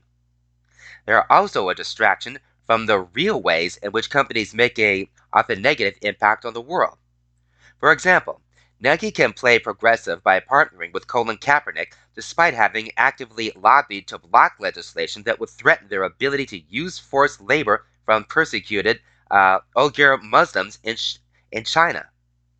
Woke marketing is often a smokescreen designed to hide gruesome labor practices and extractive manufacturing processes.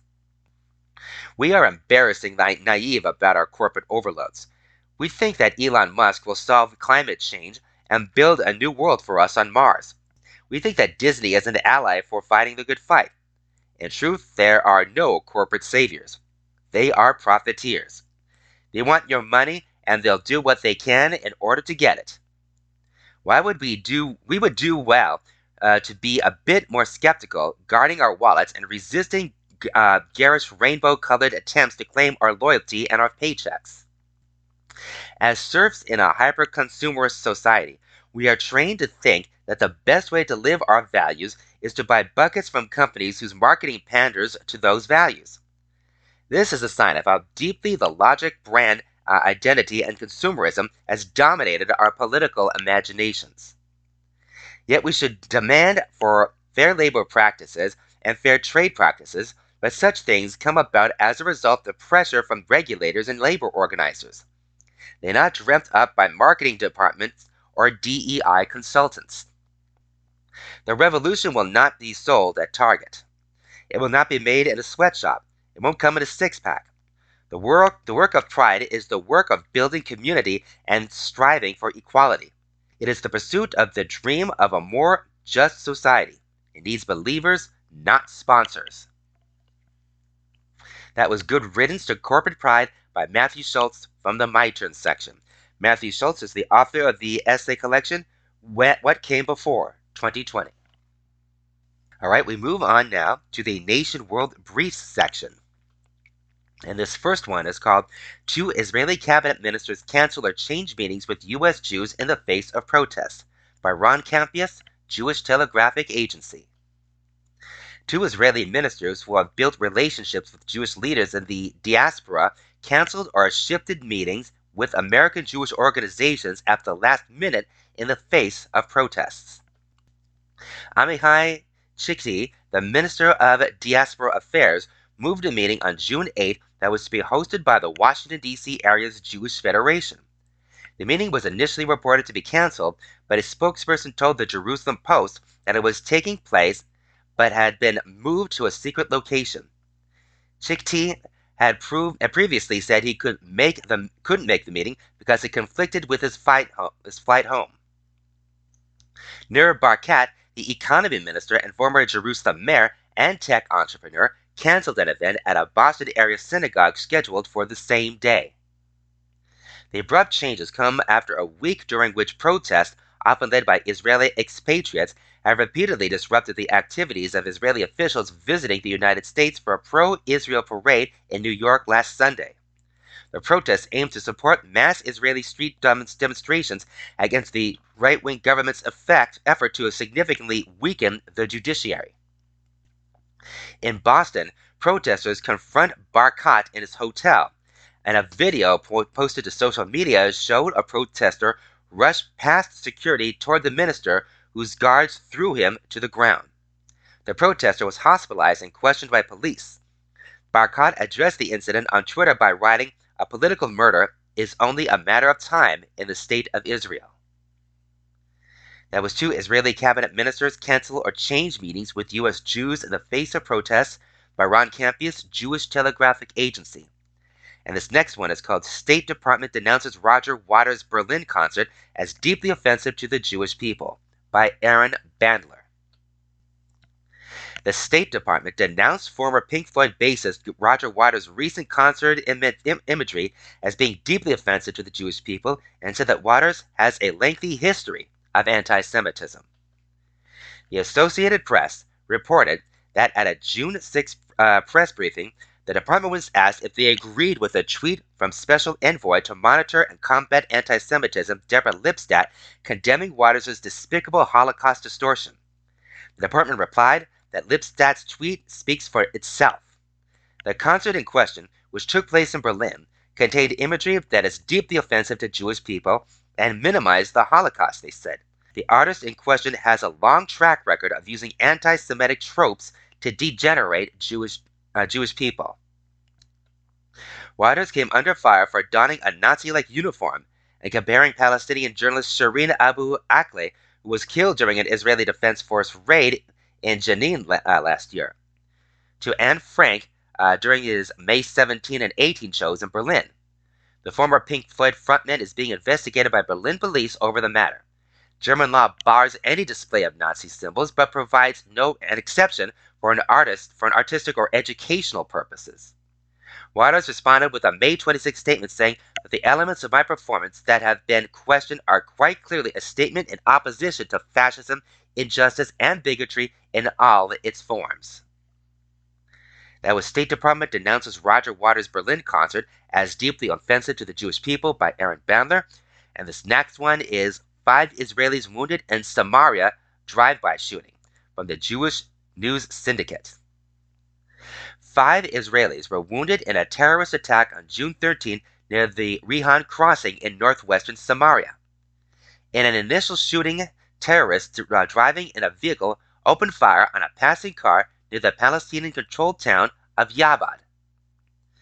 Magen David Adom, emergency medical personnel, treated the victim a man in his 30s, for a wound to his upper body before evacuating him to the hospital in stable condition. Four soldiers were wounded by subsequent gunfire targeting their military vehicle, according to the IDF. The troops were evacuated for treatment in moderate condition. Israeli forces launched a manhunt for the per- perpetrator or perpetrators who fled in their car. That was five Israelis wounded in Samaria drive-by shooting from the Jewish News Jewish News Syndicate, and those are all from the Nation World Briefs section. And here's something from the My Turn section. Wedding at Wannsee, W A N N S E E, by Blake Flayton. Several weeks ago, I had the privilege of spending the week in Berlin. I had planned to go with a friend until my dad arrived several days later, but unfortunately, a family emergency rendered part of the trip a solo venture, something I was originally apprehensive about.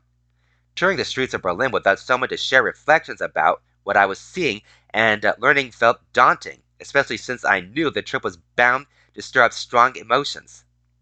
While wandering through the Jewish Museum, the memorial to the murdered Jews of Europe, and strolling under the Brandenburg Gate, where book burning celebrations once raged in grueling euphoria, I resorted to social media to express my feelings, perhaps a tad too often. But fortunately, my dad, a fellow student of Jewish and European history, arrived for perhaps the most dramatic moment of the trip. The two of us toured the beautiful grounds of Wannsee, a picturesque takefront just outside the city dotted with impressive estates. But the shores are known mostly for one meeting in particular. In the winter of 1942, 14 members of the Nazi High Command gathered in the Grand Villa am uh, Graben to meticulously organize the final solution to the Jewish question. No longer disenfranchisement and deportation, but mass extermination. Needless to say, the exhibit was somber. We took our time reading each placard, peering over the official documents that detailed which local authorities in Nazi occupied Europe needed to cooperate to facilitate the transport to Auschwitz. We listened to the speeches from Goebbels and Goering and deeply internalized the juxtaposition of such serene postcard like views with perhaps the most inhuman ideas to ever spring from humanity. I concluded the tour by wrapping an Israeli flag around my shoulders outside the gates, feeling a profound sense of pride in the Jewish people's resilience in the face of such horrors. As my dad and I sat in silence on a bench waiting to return to Berlin, a large charter bus pulled in front of us. Spilling from its doors came handsome men and women in tuxedos and gowns, laughing, cheering, and eyed. Is this the right step to go back in, into town? My dad asked. One gentleman responded, This is not the public bus. We are heading to a wedding. We then turned to see the main event.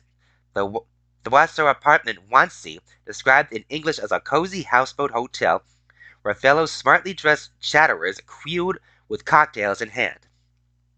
Charming classical music filled the air of the front garden, while not fifty feet away, melancholy tourists, some of whom have been, uh, whom, who may have been Jewish, walked from where perhaps their grandparents' death was planned to the most minute detail.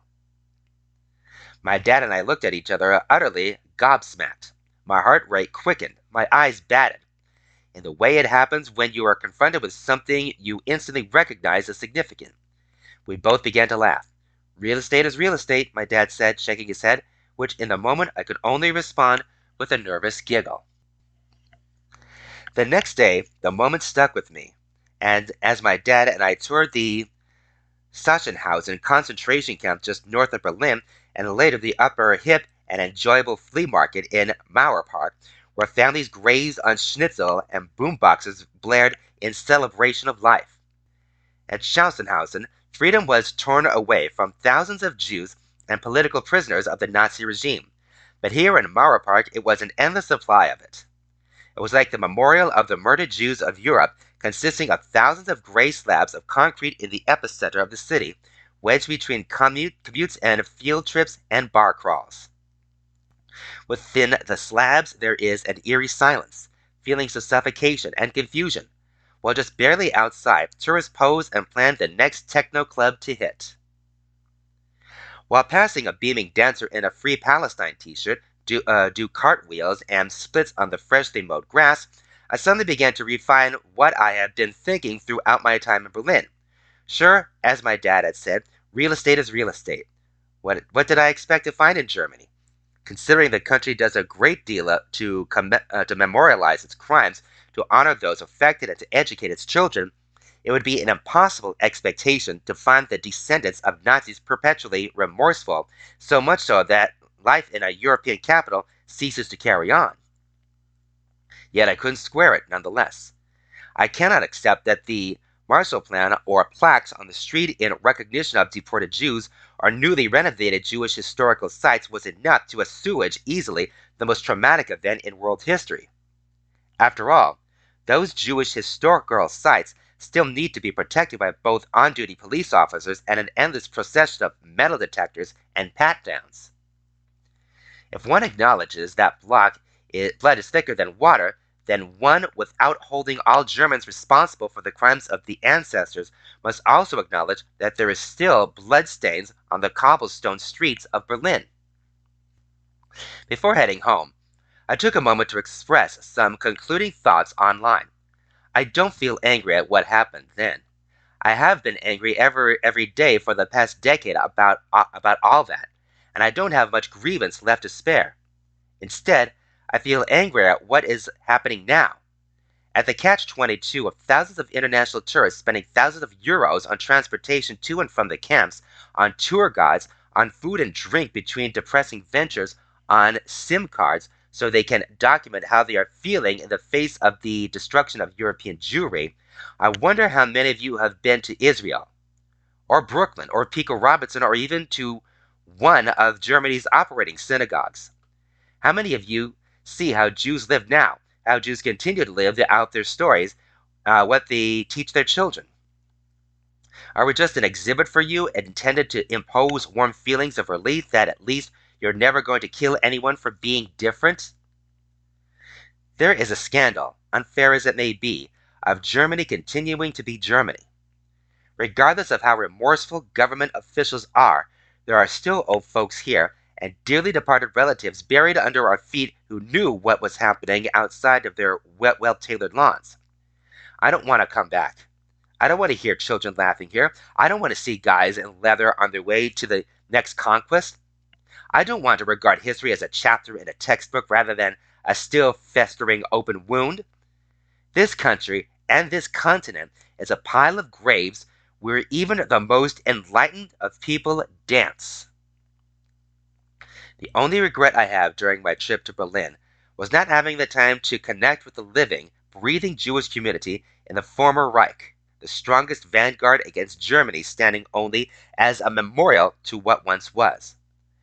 I did not uh, spend a Shabbat dinner with them. I didn't bow my head in synagogue or sing in old Yiddish tunes. In other words, I didn't take my own advice in honoring how Jews lived rather than just how they died. I am quite embarrassed over this lack of judgment, and therefore I have decided that should I return to this land of such unspeakable horror, I will place breaking bread with fellow Jews at a much higher significance than touring a camp or reading about Nazis. They, quite frankly, don't deserve the satisfaction. That was Wedding at Wannsee by Blake Flayton from the My Turn section. Blake Flayton is new media director and columnist for the Jewish Journal. Right, we now go to Rosner's domain from Israel, and this is called Normality and the Judaization of Galilee by Shmuel Rosner. There is no debate about one thing the share of Jews in the Galilee region is decreasing.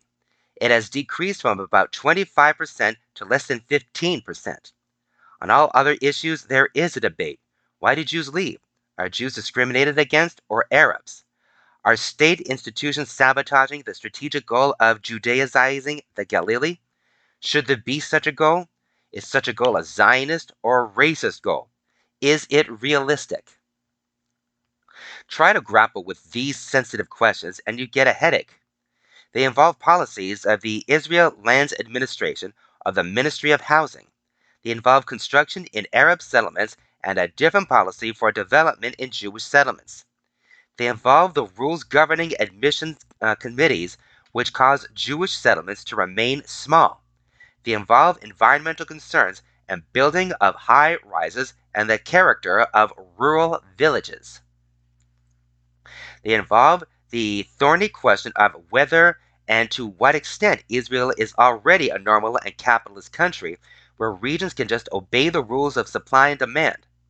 Or maybe Israel isn't quite normal. It is a country in which a battle is still waged, usually without violence, over the question of who is the true possessor of the land uh, Jews or Arabs.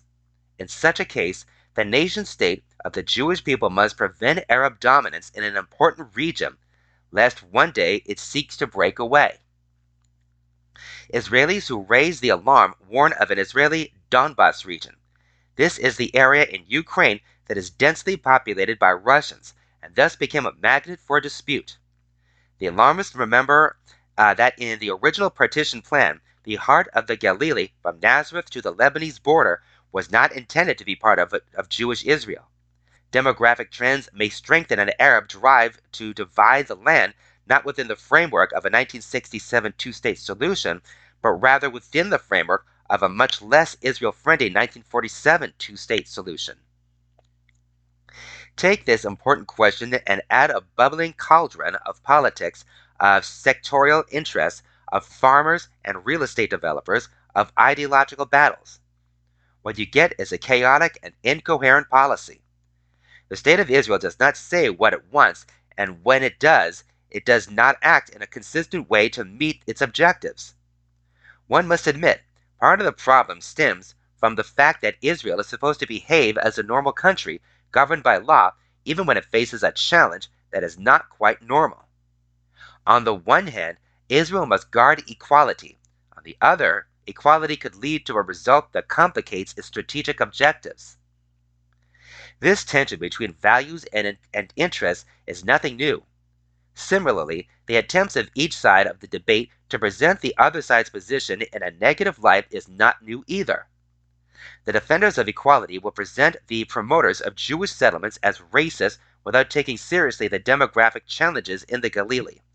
The promoters of Jewish settlements will present the defenders of equality as anti Zionists without taking seriously the need to have civil equality. Why is this suddenly important? Because the Israeli government has decided to draft a new policy that will deepen the subsidy of, for land use in areas of national priority. The priority, according to this new policy, refers to demographic and or security distress. What this policy could mean how it would be implemented, and whether it would pass legal tests remains to be seen. The difficulties of implementation in the Galilee will reignite the debate on whether a legal reform is essential. The government is expected to resist legal barriers, and in cases they materialize, in case they materialize, to pull usual complaint about the court's tendency to block required policies. But what will happen in the Galilee? Let's go back to looking at the facts we, we could agree on. First, Arabs too need some uh, to live somewhere. Second, Arabs and Jews do not always get along. Third, where there is a clear dominance of one population, the other population tends to leave. In other words, if Israel wants to have Jews in the Galilee and in a significant proportion, it must strengthen their ability to live together in numbers that will provide them with a sense of security and control over the compounds where they live. And fourth, the current policy does not correspond with fact number three. That is, it needs to change either by giving up on the idea of strengthening the Jewish presence in the Galilee and coming to terms with the challenging demographic reality, or by dedicating resources and outlining plans that would tempt more Jews to live there.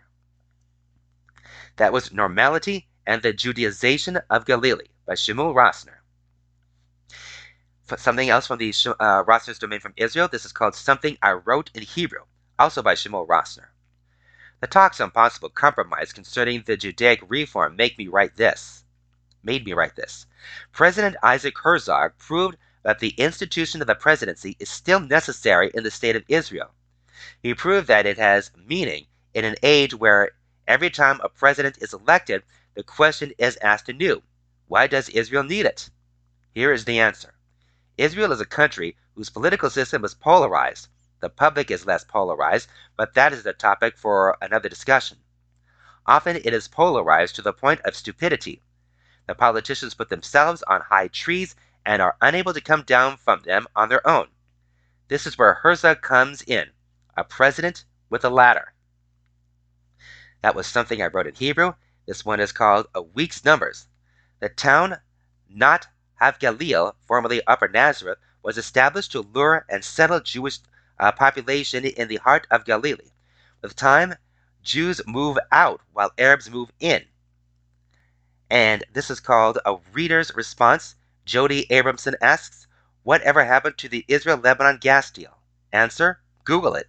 It seems to work for the benefit of both countries. And BTW, another gas field was discovered off Israel coast just two or three weeks ago. That's a reader's response, and those are all by Shmuel Rosner from Rosner's Domain from Israel. Shmuel Rosner is senior political editor. For more analysis of Israel and international politics, visit Rosner's Domain at jewishjournal.com slash Rosner's Domain. And now we have from the cover section a series of little articles, and it's all under the uh, the title "Welcome to our inaugural youth issue," curated by Tabby Refael. Summer's arrival signals the end of another year of hard work, growth, and perseverance for children worldwide. And while our readers at the journal are typically adults, we have always understood the irreplaceable value of children as the eternal heart and soul of our peoplehood, and more importantly, uh, to our Jewish community. While the journal has always aimed to capture the pulse of the Jewish community in Los Angeles and beyond, we even feature a weekly motto on each cover that says Open Your Community. We believe it's time to open the experience of Jewish journalism to the next generation. We're thrilled to welcome you to the journal's inaugural Our Youth issue in which many of the writers are, you guessed it, youth. Last month, we asked for submissions from Jewish children between elementary and high school age levels, and we're thrilled to have received so many responses.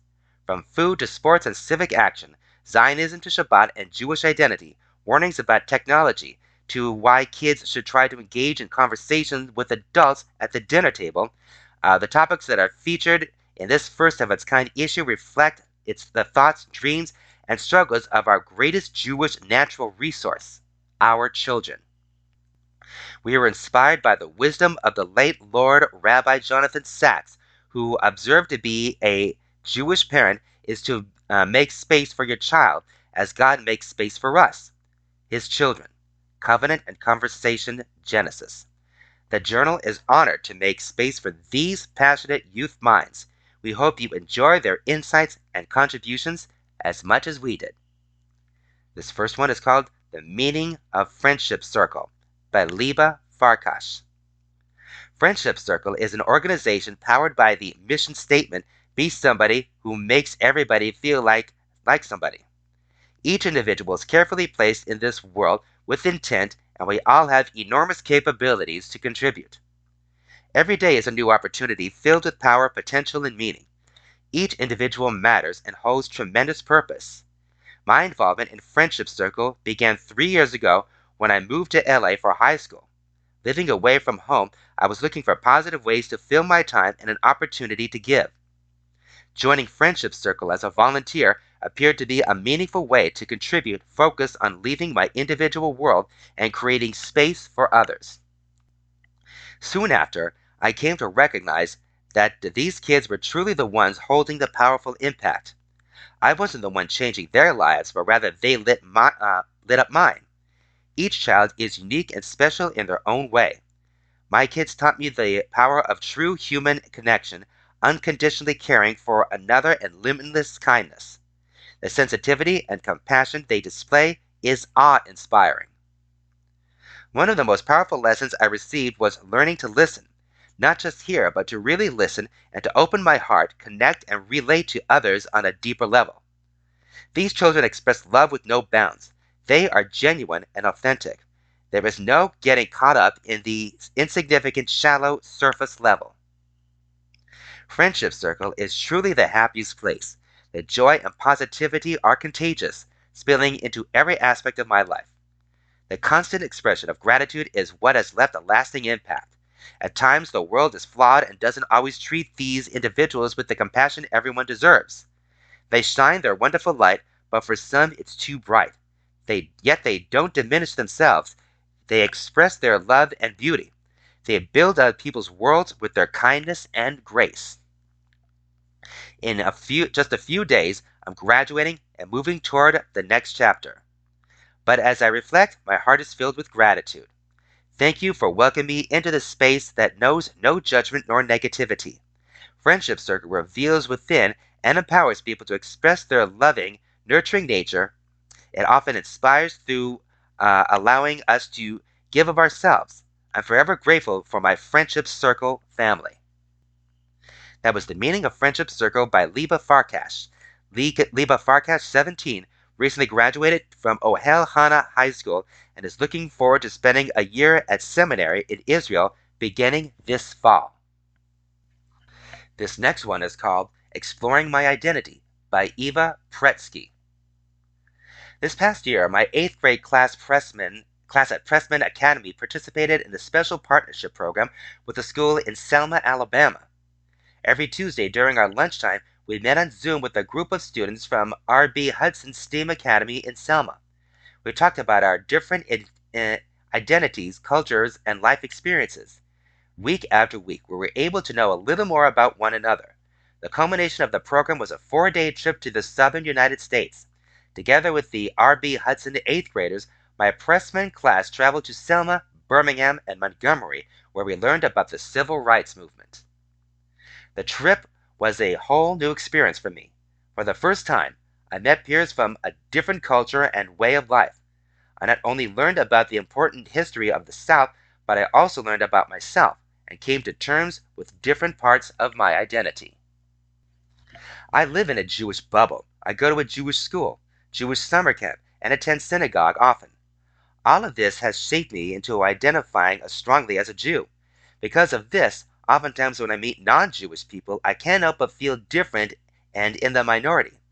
I have to explain to my non Jewish friends on my swim team why I don't celebrate Christmas or Easter and why I miss uh, so many practices in September.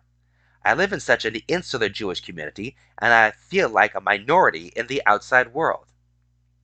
However, the experiences during the civil rights trip opened my eyes to some new parts of my identity. On the first day of the trip, we heard from a foot soldier who participated in the 1967 march from Selma to Montgomery. She pointed out to me and my classmates that even though we are Jewish, the color of our skin is still white. She told us that when someone sees us, they see a white person. They went on to say that the black kids can't hide. They can't change the color of their skin. For the majority of the trip, we were in cities that were predominantly black. There were many experiences throughout this trip that emphasized our whiteness. This was a new way of looking at myself. While I was learning about a new culture and identity, there was there, so were the students from R.B. Hudson. They had never met Jewish people before. We had fun teaching them about our beliefs, culture, and religion, even though some concepts were hard to explain. But truly, in the southern United States, our Jewishness didn't matter. We were white people. I was just another white person. Another experience that stuck with me was a conversation I had with our security guard who was also black. We were visiting the EJI National Memorial for Peace and Justice in Montgomery, Alabama. Our guard kept on asking whether he would have survived had he lived in the past when black people were lynched because of the color of their skin. This was disturbing to think about, and it's unimaginable, too. Also, the lynching was part of his history and not mine. I had to ask myself, what role would I have played had I lived in the past? Had I lived in the 1960s, I hope that I would have joined the civil rights movement. I am proud to be associated with strong Jewish leaders like Rabbi Abraham Joshua Heschel and Rabbi Jacob Pressman, after whom my school is named, who marched arm in arm with Dr. Martin Luther King Jr. Also, several hundred Jews stepped up to picket, ride freedom buses, register black voters, and offer their professional expertise to help where needed. The Jews were upstanders, and although my whiteness felt uncomfortable for me, especially after learning all about the terrible events of racial violence from the past, there are also reasons for me to feel proud to be Jewish. I returned home from the South with two new perspectives. On the one hand, a lot of the time I felt guilty when learning about all the horrible acts of brutality that so many white people committed against black people during slavery and the civil rights movement. This made me come to terms with the color of my skin, which is not something I had done before. Yes, I am Jewish, but on the outside, I am white. For the first time, I felt like I was in the majority and that my minority identity didn't matter. On the other hand, being Jewish does matter because of the Jewish activists who participated passionately in the civil rights movement. Thank you to our teacher, Rabbi Haim Turov, who created this extremely special experience for me and my class that helped me to gain a new outlook on who I am. That was Exploring My Identity by Eva Pretsky. Eva Pretsky just graduated from 8th grade at Pressman Academy and will be attending Milken Community School for high school. And we continue. This one is called The Value of Eating Healthy from a Young Age by Aaron Tannenbaum. As a Torah observant Jew, I believe it's my responsibility to take care of my body, just as it is to follow the kosher laws. If my body is in good shape, then I can do a mitzvot to my fullest. Every person grows up making uh, different food choices. I learned from my parents, from my friends, from my Jewish traditions, and from the ads that I watch on YouTube. But not every food is created equal. Some foods are healthy and some foods are not. Sometimes it's not clear which is which. You might think that eating peanut butter and jam and drinking juice boxes at school means that you are eating healthy. In fact, you're just filling your stomach with sugar. How do you know if you're actually eating healthy? Uh, not to be not to be able to serve God in the way that uh, the Torah commands. Sometimes it's obvious, and sometimes it's a learning process. Healthy foods are foods like fresh fruits, vegetables, fatty fish, and whole grains, which contain the vitamins, minerals, and plant molecules that are important for the development of our brains and our bodies. Unfortunately, most kids in the US eat a diet called SAD, which stands for Standard American Diet. Although the food in this diet often tastes great, they are high in processed ingredients, refined carbohydrates, refined fats, added sugars, and salt. I don't like to be told by a food company uh, what to put in my body. Every Sunday, my brother and I go with my dad to the Larchmont Village Farmers Market in Los Angeles. We sample the fruits at each stand, we fill our basket with different colors of produce depending on the season, and we talk to the farmers about how they grow their crops. By doing this ritual every week, in the same way that we keep our Shabbat regularly, we feel very involved with our food. We've learned that you can eat healthy and still enjoy your food. For example, some of the foods that we love to eat include lentil pasta, baked with wild salmon, sushi rolls with veggies, homemade kale chips, homemade almond milk, and even the occasional jamba juice. Sometimes people ask me if I feel like I'm missing out by not eating junk food. They think I don't enjoy my food. In fact, eating healthy means I have access to a wide variety of the richest and most healthful foods in the world. It actually makes me feel abundant because of all the opportunities that it opens up to me. You don't have to wait until you're in your 20s to eat healthier. You can start right away by adding one or two fresh and nutritious foods into your diet. A small change makes a big difference. Eating healthy means I'm eating closer to what kids ate over a 100 years ago. Fresh whole foods that were grown on local farms are packaged foods produced by small food companies with wholesome ingredients that we recognize. Eating healthy food is about being connected to your food and your family and being aware of what goes on goes into your body. I get peace of mind from knowing that I'm not putting something into my body that doesn't belong there. I also feel good for feel good after eating a well-balanced diet. Eating healthy also means that I get to be a partner with my parents. Besides picking out my fruits and veggies, I also help choose recipes. I help cook, and I discuss the ingredients on the packaged food labels. I don't just eat healthy, I think healthy.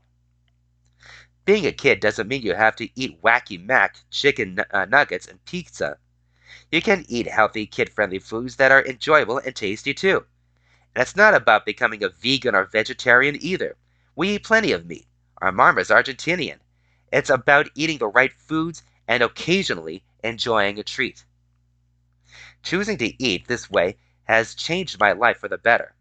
While I can't say for sure that I that I'll always eat this way, I enjoy the creativity and learning experience that comes with it.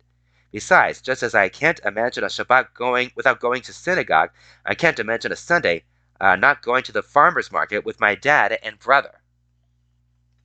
That was The Value of Eating Healthy from a Young Age by Aaron Tannenbaum. Aaron Tannenbaum, 10, is a rising sixth grader at Beverly Vista Middle School. And let's go to this one. The Post COVID World is Becoming Less Familiar with Human Interactions by Cameron Banavsheha. Sitting in a restaurant, I began to look around, a room full of people, full of stories to share and conversations to be had. Yet every single person's head was facing downward, their glaze of their, of their cell phones reflecting back up. While technology rapidly advances and takes over the world, quality time is diminishing. It is more often one finds people interacting with phones rather than with each other. After two consecutive years of virtual life and lockdown, we have become more dependent on the resources and entertainment that technology provides. During the years of quarantine, we turned to our phones and computers to connect us because at the time that was the only option available. However, as we returned to normal, many people carried on with an attachment to devices rather than readjusting to traditional human interactions. I spoke with a leaning with a learning resource specialist named Jennifer, who asked only for her first name to be used, who said that dependence on technology can be difficult to prevent after the pandemic, especially among students. I think that during COVID, we really had to rely on technology for the human connection aspect, and I think for students, when you do that for a year, it's really hard to come out of that habit uh, of relying on technology, Jennifer said. This generation is one of the first to witness such a drastic wave of technological innovation by living alongside the internet and social media. The positive resources that technology provides, easy communication, high efficiency levels, and connection despite distance, have greatly benefited society. However, when technology is misused and priceless real life inter- uh, connections are replaced, a large sense of humanity is lost. As technology continues to grow, it becomes increasingly important to educate this generation about its impacts. Although there are many unknown uh, factors due to the new newness of technology, it is crucial to research and discuss beyond the surface level. The immediate joy that comes from scrolling through social media will not last, but the long term physical and mental effects will. That's the reason why those apps are made to give you that instant gratification, that serotonin surge, because it makes you feel good and happy, Jennifer said. It's an easy way to interact, so the more students understand that, the better. Technology is here to stay. Therefore, it is important to acknowledge the value be- uh, benefits that it offers. However, I believe that it is important to find a balance, for it is when technology takes over our lives that negative effects appear. That was The Post COVID World is Becoming Less Familiar with Human Interactions by Cameron Banavsheha. Cameron Banavsheha is a rising ninth grader at Harvard Westlake. All right, let's uh, conclude with some ads from the Jewish Journal, June 16th to the 22nd, 2023. And starting with this one Want to avoid dentures? Come see us before it's too late. For a limited time, we are offering high quality dental services at an unbelievable price. Please come into our state of the art dental office in West LA for a complimentary consultation and professional analysis. 40 to 50% off, consultation and x rays $50. All work done by an experienced dentist of 20 years or his associates. Insured and non insured welcome PPO insurance. We do not accept Medi Cal. Call 310 207 5008. We will take several before and after photos for educational purposes. Offer only valid if you need extensive dentistry with at least three crowns or more. And there's this one SRG Senior Living. Be more you. Imagine everything you need to flourish now and for years to come. It's all here at our senior living communities. A wealth of activities, fabulous cuisine, attentive service, and expert healthcare support should the need arise. It's everything you need to live your life your way. Please call to schedule your personalized tour. Independent and assisted living residences, The Village in North at Northridge, 9222 Corbin Avenue in Northridge. Website is the village at northridge.com. Phone is 818-659-5593. And independent assisted living and memory care, The Village at Sherman Oaks, 5450 Vesper, Vesper Avenue in Sherman Oaks website shermanoakseniorliving.com and number is 818-245-5832. RCFE number 1976 068694 RFCFE number 1976 And folks, that will do it for this edition of Stan Dunn's Jewish Edition. So for everything that is happening with us Jews in the city, the state, the nation, Israel, and the world, find it all right here. Until next time, everybody, this is your reader and host, Mark Braun. Shalom and peace.